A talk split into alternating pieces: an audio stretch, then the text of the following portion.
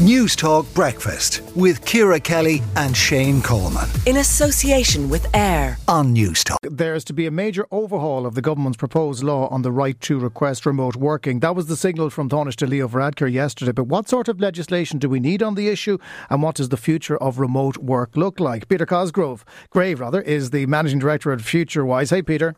Hi, hi there, Jonathan. Uh, this legislation seems to be rather tortured. Why? Um, look, I think there's two different agendas here. I know what employees want, but um, I don't think an employer always should be giving an employee exactly what they want. Like, so, firstly, I'm a big believer in remote and flexible work. I think it's a very good idea, but at the same time, I don't think an employer has to be legislated to uh, to give it. I think it should be up to the right of any employer that if they want you to come into the office, they should. You have every right not to work for that employee uh, employer if you want. But I think we're kind of becoming too complicated if we start putting legislation in place for something which is really a contractual thing between an employer and an employee. Oh, but they're moving it to the element of it being a right, that you have a right to work from home. Um, and, and how do you think employers would take to that?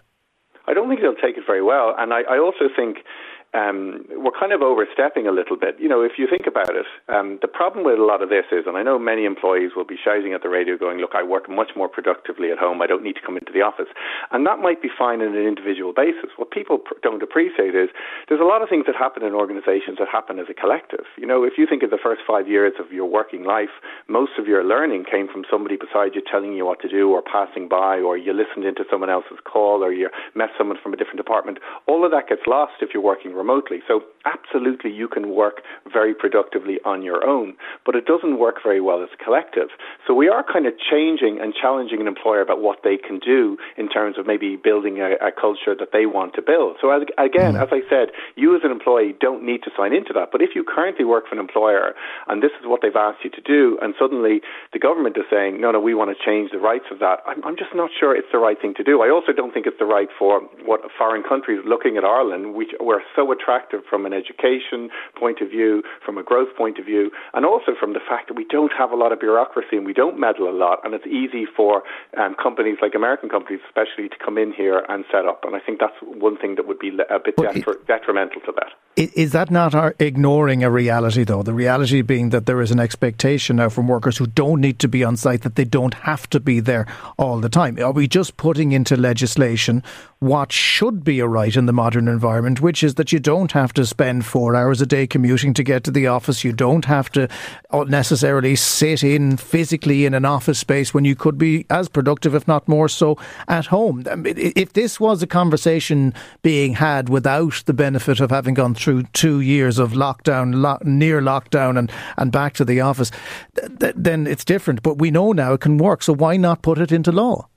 Because I, because I, I suppose from my point of view, there are a number of employers right now who have gone back to five days a week. Um, full time and they want their staff back in full time. Yeah, as but they're losing before, staff as a result of that because the, it's a buyer's so, so, market so, and the employer can, the employee can leave and get a job somewhere else. Absolutely, Jonathan. So let's let that happen. As I said, I'm a big believer in it, but let's not put in legislation when actually market dynamics will change. But let's say that in two years' time or three years' time, we do actually appreciate that some organizations out there do work better collectively when people are together. A very small minority. Why would we legislate against those companies? Why would we put in more bureaucracy? If people don't like the fact that it's five days a week, as you said, we have a full employment market, they will speak with their feet and they will go elsewhere.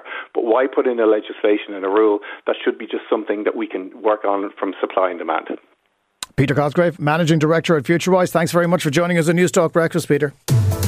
Newstalk Breakfast with Ciara Kelly and Shane Coleman. In association with AIR. Weekday mornings at 7 on Newstalk.